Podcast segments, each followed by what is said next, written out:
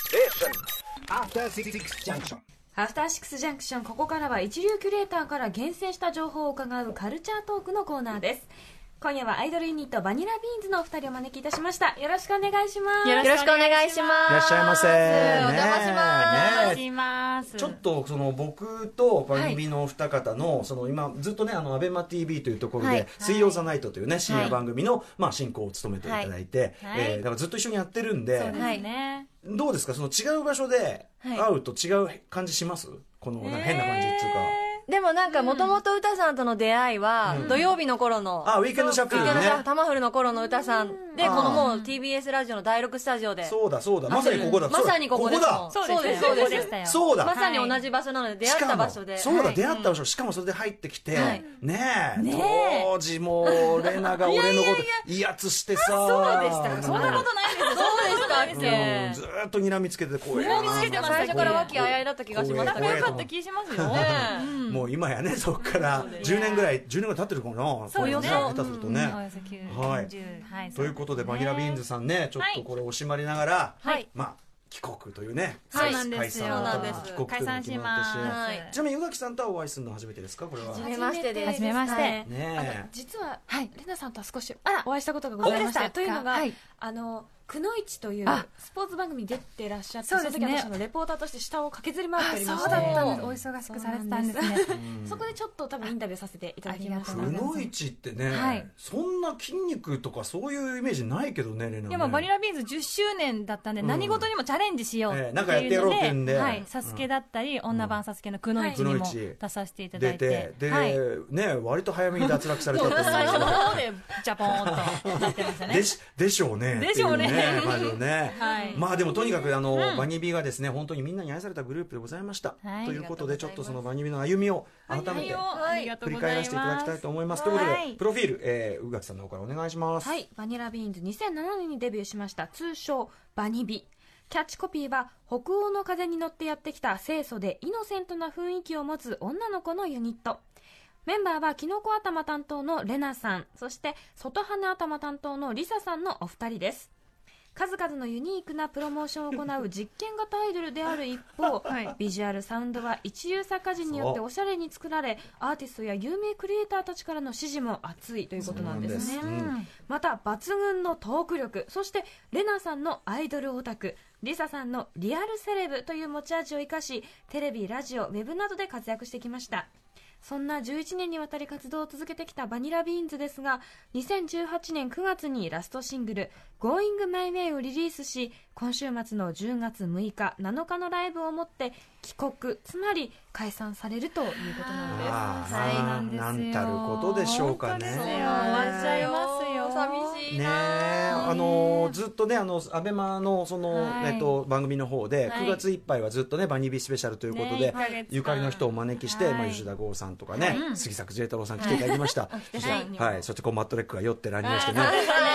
ねすごかったですね、はいううざがらみしました、ねあの最終回の沖手さんの回すごいなんか思いのほか感動的になっちゃってねなんか予想外の、ねうん、沖手さんがまためちゃいいんだよねそうなんです。いい話奥手さんの真面目なところいいね本当うんにちゃんとすごく一番最初期からそばで見ていたそうですね奥手さんならではの、はいなんかねこの二人こんな感じで喋りもすごい流暢で、いろんな場にねこうスムースに合わせることはできるんですけどその裏にはこんな苦悩があったのかっていうのがねああー私も目が覚める思いでございましーたい。やいやいえや、ーあいつらも人間だったんだ、私たちも人間です。えーはということで改めて気づかされた、はいね、解散間際になってねそうですね。でですねメッセージもいただいておりましてはいえー警備員犬くさん警お備員犬くさーんありがとうございます、はあいりがとう。えー歌丸さん、宇垣総裁、こんばんは。こんばんはねそしてバニラビーンズのお二人、アトロクご出演おめでとうございます。ありが待っとてうごましざいますた。僕がバニラビーンズを知るきっかけは、えー前身番組のタマフルだったこともあり、さっき言ったウィーケンドシャッフルがね、前にやってた番組、えーだったこともあり、今日のご出演は個人的にとても感慨深いです。えー何気に歌丸さんとバニビが企画とか抜きでゆっくりお話しされるところを聞く機会ってそんなにない気がするので、とても楽しみです。えーあと、レナさんと宇垣総裁のはい闇よりアサル ト型美人なお二人が何か化学反応を起こしたりしないか、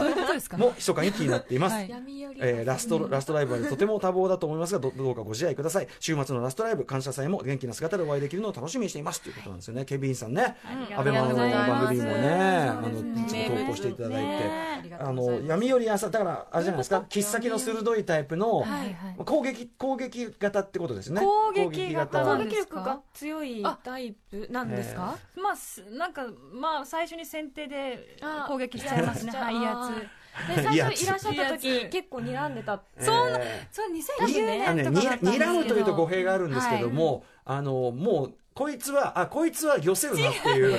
なんかいやーなんかねその当時やっぱり9年前、10年前ぐらいは、まあええよく言われるのは尖ってたって言われるんですけどそうじゃなくてすごく緊張してあて、そうなんですかうん攻撃は最大の武器だ みたいあななるのほどねと自分の中であったんですよ。なるほどなるほどだからじゃあ攻撃だったんじゃないかやっぱり攻撃だったんじゃないか俺の衣装間違って ねえよそんなに分からなくもない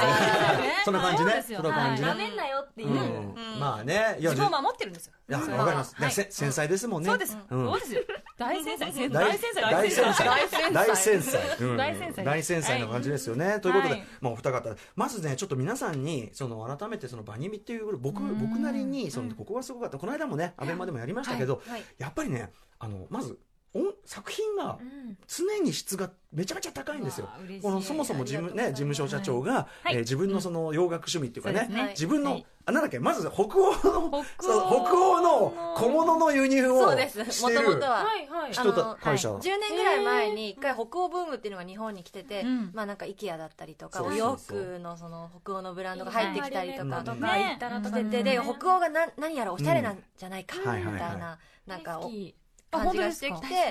でじゃあ私たちも始めようみたいな感じで社長がうんはいその雑貨を 輸入雑貨の輸入して買い付けにまで行っええてはいはいうん雑貨輸入とそうですだからそのあのほ会社の、えっと、雑貨部門と、えー音楽部門音楽部門音楽部門ということで、いバニビが始まったそうなんとでいすう、北ね、欧の欧をカルチャーとしてこう発信しようっていう会社を作ったんですよただこの二人北欧と何の関係もなくてでそすうねなんですねそのはいまだ行ったことないどうねつ突っ込まざるを得ないのは、その北欧の結構本格的な、あのちゃんとしたねデザイナーのいろんなさ、そうですね例の花瓶とかね、はい花瓶そうなんでそすおうですしねゃれな高級な花瓶とかを買い付いけやてきて買い付けてきてくるわけじゃない、うんだったら北欧のアーティストを出せばいいじゃんね、そうなんですよねねそのいわゆるスウェーディッシュポップみたいなのがね、うんだから当輸然音入するじゃないですよ楽ね音楽的にはスウェーディッシュポップみたいな、はいそういうのがねそうです主ね流としてあのバニビーの音楽性にあるわけだから、はいそこでなんでここはでっち上げなんだっていう、普通の日本人みたいなねででっち上げただ打ち上げでしたよね。くできてんのはこの2人が、あのいや組まされてるわけですけど、まあ、ちょっとまたねメンバーチェンジとかもあってのこのはい2人なんですけど、そうですやっねぱ。ねあの全然2人違うのにバランスがめちゃめちゃいいんですよ。タイプが全然違うんですよ。私うん人間性タイプもね、はい人間性ねタイプタイプ人間性のタイプも違うしあと収入格差こちらもね、あ収格差もございますえー経済格差もございます、はいはいはい収入格差はないですね。収入はない収入は収入はない、そうあの経済、はい経家済庭のベース、バックグラウンド的なもそうのですね。うんはいまあこれはいレナはやっぱストリートストリートハイストリー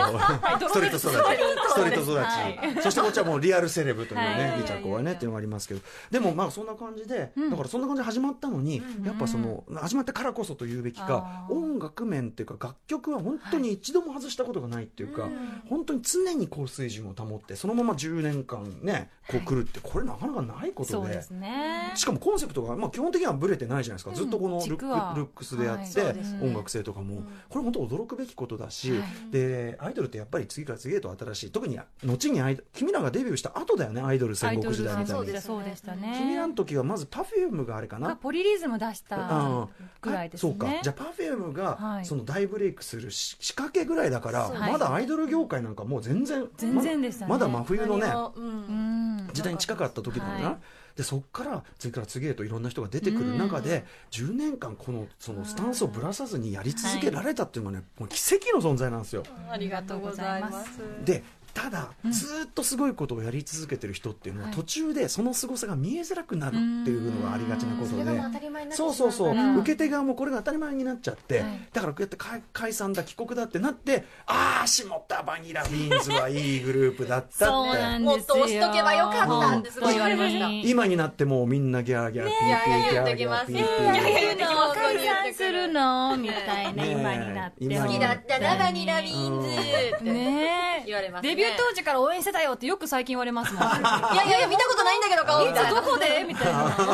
いたのみたいなねまあそそこも受け入れていこうじゃないそうですね最後はねあ笑りが顔でね嬉しいですでもさはあいじゃあ早速その音楽性高いとこということで、えっと、ちょっとお二方にこれバニラビーンズとにかくめちゃめちゃ曲はレパートリーいっぱいありますしそうなんですそよのどれもがいいい曲なんでなかなか選ぶの大変だと思いますが、お二方にそれぞれちょっとベスト曲というかですね、はい選んできていただきましたじゃあレナからちょっと一は発聞きましょうかね、まずレナはですね、うんあのバニラビーンズで「サマーバケーション」という曲をうん選ばせていただきました、はいこれは私たち2枚目のフルアルバムに収録されているアルバムの中のうん一曲なんですけど、うんはいはいバニラビーンズ、まあ、デビュー当時からずーっと夏の間を夏の間ずーっと「サマーバケーション」を歌ってるんですあーよでこれ実はあのバニラビーンズでデビューシングルがあってセカンドシングルが「ニコラ」っていう曲なんですけど、うそんうん名曲後ほどね多そうで分すねね聞けますからねそのシングル候補になってたっていう一曲だそうあーでなすんだなので楽曲的にはもうんううんレベルは高いもものだったんですけど、うんうんなかなかシングルにはならなかったけれども、うんうんでも11年歌ライブで生き残るってそうなんですライブで生き残るタイプの曲ってあるよねねえそうですねこれ不思議なもんでさ、はい作ってる時は分かんないんだけど、うんなんかライブで重宝する曲やっっててあるみたよらねねライブ向きだったとかあり締めます締めねな曲だなっていう締めな曲で締めな曲最後の締めをあー締めなきゃあー綺そうそう麗に締めてくれる曲であ分かる分かる、はいあのーなんかいその曲やるといいライブやった感が、あそうなんですよ確かにありまあるすよあるねライブスターでいう「チョイス・イズ・ユアーズ」終わりがね、うんおーなんかねすげえいいライブやった感で終わるのよ、うんうんはいということでじゃあ曲紹介お願いします、はいそれでは聴いてくださいバニラビーンズで「サマーバケーションああ終わっちゃった終わっちゃった終わっちゃエンディングどうすんだこれ帰国前にエンディング感高めてんじゃねえよやだね週前半なのになねえはいということで、えー、レナチョイスで「サマーバケーション」お聴きいただきました、ということでそのバニビは、まあでも楽曲もすごく質高いんで、まあそのあのー特にアイドルとそういうこう作品の質にこだわるようなファンにはやっぱずっとまああのーずっとほ細く長くね細く長く細長く愛されて、はいでもこれがねまた大したもんで、あのねこれちょっと言い方失礼になるんですけど、大して売れてないのに続いてるっていう人が一番、あの凄みがあるから、うわー本当いやでも歌さんそれ去年も言ってくれた気がします、うんうんこれだって俺らがそうだからもういやいいややいいややいいやや勘勘弁弁ししててくくだだささいいよよもうもう何ですかこれ漫才グループかお前らは全然いいとこになってないからよ あとね、このお聞きのわた分かる通り、やっぱその喋りも立つわけですよね。あのーね、あのー、りちゃこはさ、あのー、よし、よ、よし君とさ、番組やったりとかね、したりしてね。洋楽の番組やらせてもらってそうそうそうとかもあったりして喋りも立つでイベントとかでこう回しもできるあ、ーうんはいオキテポルシェさんと二人で組んで、ねはい、お起きもてポルシェって起きてビーンズっていう起きてビーンズ振組りん込で、みをねやったりとかグループ組んでますえーグループ組んで夢見る15歳というね、はいえー人の曲をやるとい人うの曲をただ踊るっていうはいスマイルですねグループです。この間衝撃的なパフォーマンスだったからはいね。ね私たちのラストのね、はい回で、何人の曲そう人の曲ばっかりやってそたうそうそうよですカバーソングな何も知らないアベマをあの流れで見てたアベマの視聴者が怒ってたからね、うん、なんだこれはみたいないいじゃないですか。これはひどいっていうねバニラらしい。うん、バニリらしいところなんです、はいということで、えーみんなにね愛されてきたバニビでございますが、はいはいえーじゃあさらに、えっとじゃあリチャコチョイスで、はいうん、えー、私は「東京は夜の7時」おえー、と小西康春リミックスうん。という本なんですけども先ほど小西さんね、はいお電話つながりましたけどねあの、私たちこうなんか割と渋谷系だねって言ってもらえることが多くて、うそんうんうんうんのきっかけになったのって多分2009年に初めて「東京夜の7時」とかあと「接吻」とか、うんうんうんあと梶さんの「ラブーム」とか、はいいそのはいいわゆる渋渋谷谷系系の曲の代カバー表をのみんなが知ってる感じの曲をカバーさせてもらって、うんうんうんそこから「東京夜のの7時」に出会って、うんうんライブで歌うようになったんですね、うんうんうんで多分その辺りから渋谷系っぽいよねバニラビーンズって言ってもらうようになって、まあ、元がねスウェーディッシュポップみたいなのがベースだからっていうのも当然あるとそ思ううけなんどですけどで、うんその後まあ飲み屋さんと一緒にいろんな場所で歌わせていただいたりとか、うんうんうんなんかぐっとそこで私たちのちょっと音楽性の意識みたいんうなんものを高めてもらった、あそうすごいターニングポイントあなあそう曲です。あそう私たちはこうだっていうのはちょっと自分たちにも見えてきこたねの方向性なんだなっていうのをすごい分かっあてーファッションにつけてあもそうそうだったし、野宮さんのああいうちょっとこうなんていうのちょっと無機質な無機質ビューティーな感じみたいクなのは、ールな、ね、うんやっぱバニビのその感じにもね、うんもう本人たちは全然違うんだけど、まあ、そこまではそのそうですね及ばないですけれども、その感じみたいのにも通じてたのかもしれないですね。うんはい、えーというあたりでね、はいうん、まあだからその。もうとにかくやってることはブレてないし、そう質も高いし、ななんんですよねだけどね解散しちゃいますね。ね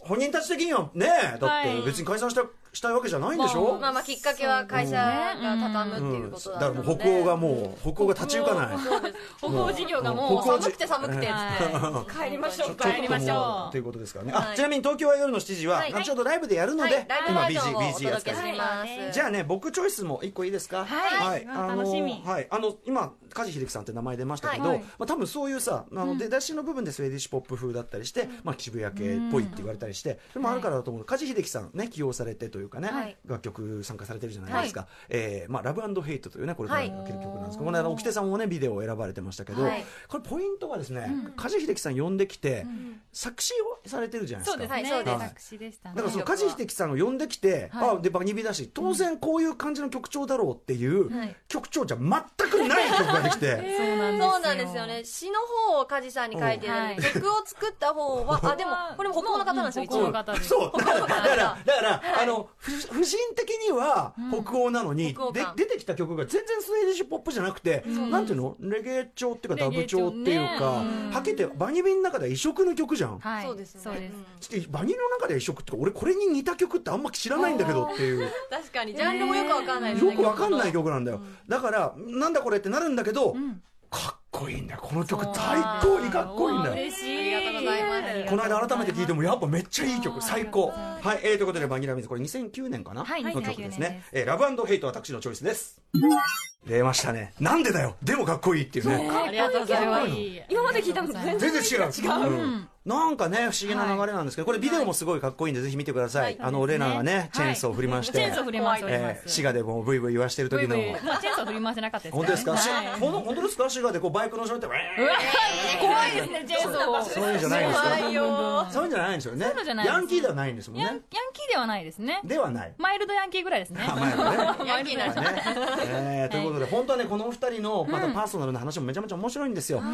あのやっぱりリチャコのセレブ話も面白いし、本当リアルセレブですからあのお金自持分ちですそう自分のがセレブであることに自覚がないタイプのセレブあーだから普通すぎて、はい一番有名な僕が知ってんあのあのびっくりしたのは、あのハムあのコンビニで売ってる丸いさ、はい丸く切られてるハムあるじゃはないい、はいサラダによく使う、うん、でこれこうみねハムって言ったら、何このハム変わってるこの形みたいな ハムはこのね塊で削ぐもこのうじゃないこでうすかそやうっぱりそうサグモの